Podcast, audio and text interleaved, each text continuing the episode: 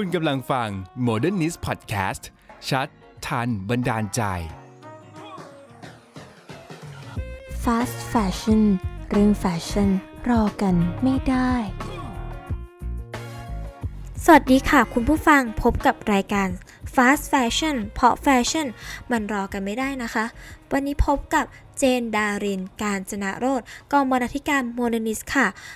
คุณผู้ฟังเชื่อไหมคะว่าช่วงนี้เป็นช่วง ควิด -19 เราไม่สามารถออกจากบ้านไปพบปะผู้คนได้อย่างปกติ ขนาดเสื้อผ้าสวยๆเรายังไม่สามารถออกมาถ่ายรูปหรือเดินเล่นได้ตามอัธยาศัยกันเลยนะคะ ขนาดหรือเราเอาเสื้อผ้ามาใส่ถ่ายรูปบน IG ยังเป็นเรื่องยากสำหรับเราเลยนะคะ ว่าเราจะเสื้อผ้าตัวโปรดของเรามาใส่หรือถ่ายรูปกันยังไง วันนี้เราเลยมาพูดเรื่องแฟชั่น101 เมื่อแฟชั่นไม่ใช่โลกแห่งศิลปะ แต่เป็นโลกธุรกิจที่ทำมูลค่าได้มหาศาลนั่นเองค่ะคนส่วนใหญ่เนี่ยเขาจะไม่อินกับคำว่าแฟชั่น แล้วก็จะมองว่าแฟชั่นเนี่ยเป็นเรื่องที่เข้าถึงยาก เข้าใจยาก เป็นเรื่องที่มีรายละเอียดยิบย่อยซับซ้อน หรือดูวุ่นวาย แล้วก็ว้าวุ่นใจเป็นอย่างมาก ถึงแม้กระทั่งบางทีนะคะ เรามองว่าแฟชั่นเนี่ยเป็นเรื่องสำหรับผู้หญิงไว้หยิบยกการสนทนาเพียงอย่างเดียว คำว่าแฟชั่นในมุมมองของเราเนี่ย มันไม่ใช่แค่การสวมใส่เสื้อผ้าหรือใส่เพื่อความงามเพียงอย่างเดียว แต่มันกล่าวได้ถึงยุคสมัย สมัยนิยม หรือสิ่งที่ฮิตอยู่ในช่วงเวลาหนึ่งเท่านั้น และแน่นอนนะคะ เสื้อผ้าจึงเป็นหนึ่งในปัจจัยสี่ที่มนุษย์นั้นเอามาหยิบยกหรือพูดถึงกันบ่อย และช่วงเวลานี้เองเราพูดแค่มาว่าทำให้เกิดความเพียงอบอุ่น เพียงเท่านั้น แต่เวลาต่อมาเสื้อผ้าเหล่านี้ก็ถูกกล่าวถึงปงบอกฐานะของผู้สวมใส่ได้อีกด้วย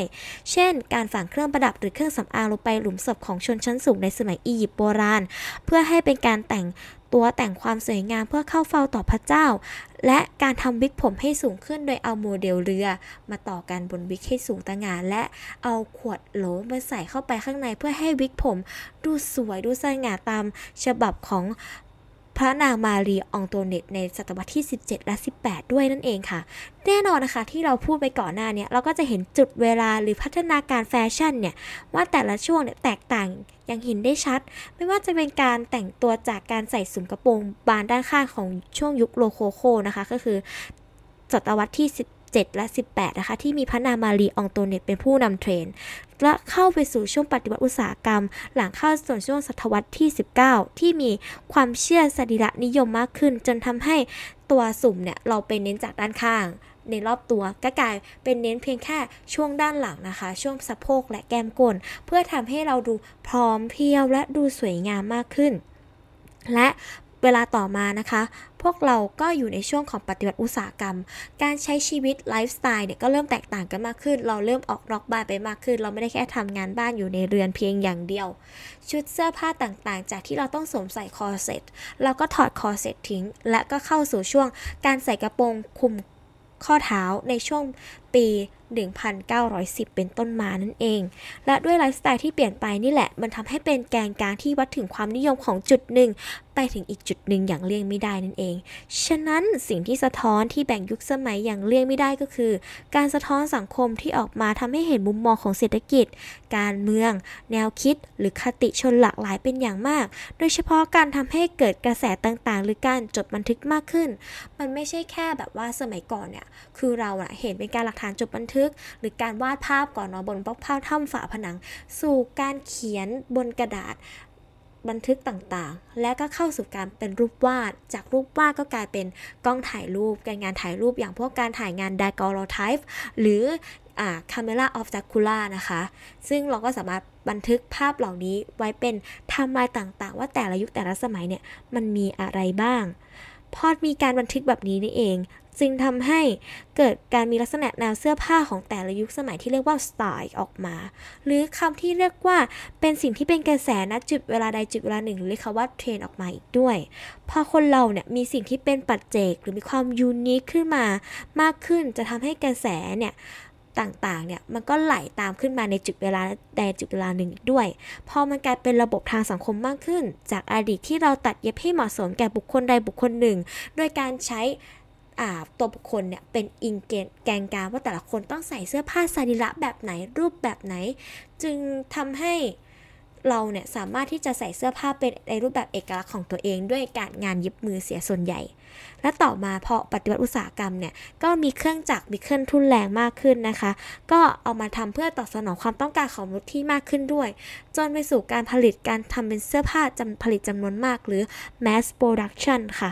และต่อมาจากนี้นี่เองเนาะมันก็เกิดการที่ว่าทั้งเสื้อผ้าต่างๆ และเป็นการที่เราโปรโมทสื่อเนี่ย มีความหลากหลายมากขึ้น ไม่ว่าจะเป็นสื่อเคลื่อนไหวก็ดี หรือสื่อสิ่งพิมพ์ก็ดี เราก็จะเห็นภาพอย่างเห็นได้ชัดเลยเนาะว่าระบบทุนนิยมเนี่ยเข้ามามีบทบาทกับพวกเรามากยิ่งขึ้น การผลิตสินค้าการกระจายสินค้าที่เป็นจำนวนมากเนี่ยมันก็จะทำให้เรามีแนวคิดมีรูปแบบที่เป็นรูปธรรมเดียวกัน นั่นก็คืออุตสาหกรรมแฟชั่นนั่นเอง หากใครมองว่าอุตสาหกรรมแฟชั่นกับธุรกิจเนี่ย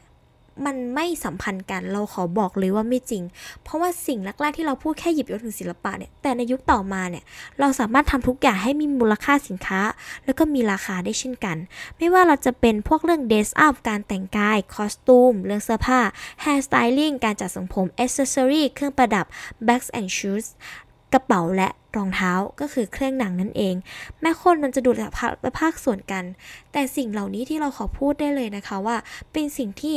ทำมูลค่าได้อย่างมหาศาล ในช่วงปี 2019 นะคะ แฟชั่นทั่วโลกสามารถสร้างมูลค่าได้มากถึง 280 ล้านยูโร และโตเพิ่มขึ้นอีก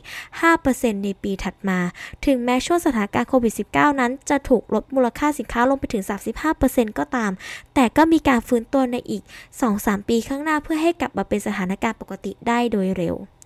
ในปัจจุบันนี้คำว่า fast fashion กำลังจะจบยุคลงไป ก็คือ fast fashion เนี่ยมันเป็นยุคที่ทุกคนเห็นเสื้อผ้าเป็นเทรนเป็นช่วงๆเวลานะจุดๆหนึ่งเราคิดสิ่งหนึ่งไปสู่อีกสิ่งหนึ่ง season นี้เราอาจจะใส่เสื้อผ้าที่เบาสบายอย่างผ้าลินิน ผ้าฝ้าย หรือผ้าที่เรารู้สึกว่าใส่แล้วรู้สึกคล่องตัวเนาะแต่พอเป็นหน้าหนาวเราก็หาเสื้อผ้าที่มีความอบอุ่นต่อร่างกาย แต่เราก็ต้องหาสีสันที่มันเหมาะกับเราที่มันดูอึมถึงมากขึ้นเนาะ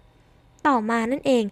การที่เข้าหมดยุคตรงนี้แล้ว มันก็เรียกยุคนี้ว่า sustainable fashion หรือแฟชั่นที่ใส่ได้อย่างยั่งยืนแทน ที่มันเน้นตั้งแต่คุณภาพของวัสดุ เพื่อให้ใช้ได้ในระยะยาว หรือแม้จะเป็นวัสดุที่เป็นมิตรต่อสิ่งแวดล้อม เช่น การถักทอ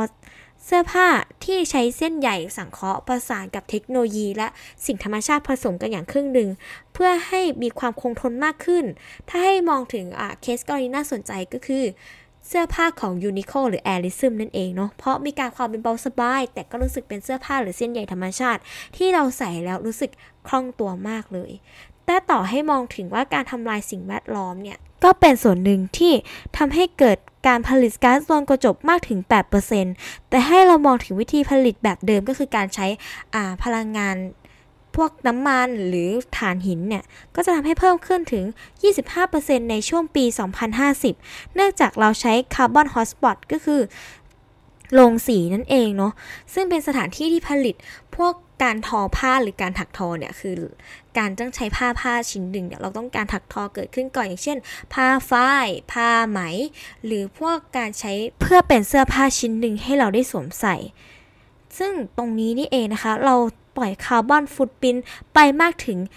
75%กันเลยทีเดียว น้อยแบรนด์นะคะที่สามารถนำพลังงานที่มีอยู่เดิม หรือการปรับประสิทธิภาพของระบบโรงงานให้ปล่อย carbon footprint ได้น้อยลงอย่างกรณีแบรนด์รีวายนะคะ ที่เลี่ยงการใช้ถ่านเพื่อลด carbon footprint ได้อย่างน่าเหลือเชื่อ และสื่อต่างๆ ก็เริ่มประโคมเรื่องพวกนี้มากขึ้นเนาะเพราะแบรนด์รีวายนะคะเขาเลิกใช้ถ่านหิน ซึ่งมันสามารถลดพวกมลภาวะทางอากาศได้อย่างน่าเหลือเชื่อเลย และต่อมานะคะ พวกสื่อต่างๆ ก็เริ่มนำโปรโมทในทางดิจิตอลมากขึ้น หรือการนำเสื้อผ้าที่มีอยู่แล้วนำมาใส่โชว์หุ่นในโลกดิจิตอลมากขึ้น เช่นการออกแบบเสื้อผ้าที่ไป collab กับค่ายเกมอย่างกรณีน่าสนใจอย่างแบรนด์เสื้อผ้า Louis Vuitton collab กับ Riot Games ในช่วงปี 2019 การแข่ง Worlds ที่กรุงปารีสประเทศฝรั่งเศสนะคะ ที่ได้นำเสื้อผ้าภายในร้านมาออกแบบจนกลายเป็น lookbook สำหรับ skin สุดพิเศษในเกม League of Legends True Damage Qiyana และ To Damage Senna p i s t i c Edition อีกด้วยค่ะ และต่อมานะคะก็มีช่วงสถานการณ์โควิดต่างๆ ที่ทำให้การจัดงาน Fashion Week เป็นไปด้วยลำบากอย่าง Paris Fashion Week มิลาน Fashion Week หรือเซี่ยงไฮ้ Fashion Week ก็ถูกจัดในรูปแบบ Virtual Fashion Show อีกด้วยนะคะ หรือมุมมองของเครื่องประทินโฉมอย่าง skincare อย่างงาน Hair Styling ก็คือพวกเรื่องยาย้อมผม ครีม eye cream เนาะหรือพวกครีมทาผิวต่างๆ เนี่ย เราก็เลิกใช้สารเคมีน้อยลง และเน้นไปทางธรรมชาติมากขึ้น โดยไม่เบียดเบียนเพื่อนสัตว์โลก อย่างกรณีกระต่าย Ralph ที่ออกมาเป็นแอนิเมชันแคมเปญต่อต้านการทดลองในกระต่ายจนขึ้น Hashtag Save Ralph มารอบโลก กันมาแล้วนะคะ จากอดีตที่เรามาเข้าใจว่าการช้อปปิ้งหรือการซื้อเสื้อผ้าตามห้างร้านต่างๆ จะช่วยให้เศรษฐกิจโลกหรือโลกใบนี้น่าอยู่ขึ้นด้วยการสร้างคอลเลกชันรักโลก หรือการคำนำหน้าว่า sustainable fashion มาแปะป้ายบนเสื้อผ้าอาภรณ์ของเราเอง เพราะการทำให้อุตสาหกรรมแฟชั่น เป็นงานตามใจลูกค้าเป็นอันดับแรกอย่างเลี่ยงไม่ได้ ท้ายที่สุดเนี่ยการที่เราหยิบเสื้อผ้าหรือจะเราจะเดินไปที่ไหนเนี่ย คนเรามักจะมีความเป็น unique ในตัวเราเอง ถึงแม้เราจะมี match book หรือ lookbook ให้เรามีมากเท่าไหร่ แต่ถ้าเราใส่แล้วเราไม่พกความมั่นใจไปในทุกที่ แล้วเราไม่สามารถผสมผสานได้อย่างลงตัว มันก็เป็นสิ่งที่เปล่าประโยชน์ หรือการนำเสื้อผ้าใส่ซ้ำๆนั่นก็ไม่ได้หมายความว่าคุณจะตกเทรนด์เพราะแฟชั่นมักวนเวียนไปอยู่เสมอจนทำให้คนส่วนใหญ่มักมองข้ามการใช้เสื้อผ้าอย่างยั่งยืน แต่คุณผู้ฟังคะ เราสามารถเปลี่ยนแปลงให้มีสิ่งที่มีอยู่แล้วกลายเป็นสิ่งที่เราเป็นตัวเราได้อย่างทุกๆวัน ถึงแม้เราจะไม่อินไปกับมันแต่เราก็ปฏิเสธสิ่งที่วนเวียนอยู่ในปัจจัยสี่ไม่ได้ จงเผยแพร่และพกความเป็นตัวเราออกไปจากกรอบเดิมๆหรือขอบเขตปลอดภัยที่เรารู้สึกหวาดกลัวกันอยู่กันดีกว่านะคะ จงหยิบเสื้อผ้าและเดินออกไปแล้วพูดว่าวันนี้เป็นวันที่ดีสำหรับทุกคนนะคะ ขอบพระคุณเป็นอย่างมากที่รับฟังรายการของ Modernist Podcast และอย่าลืมติดตามรายการ Fast Fashion ในตอนถัดไปนะคะ ติดตามฟัง Modernist Podcast ได้ทาง Apple Podcast Google Podcast Spotify j o o x b l o g d i t YouTube และเว็บไซต์ modernist.live Modernist ชัดทันบันดาลใจ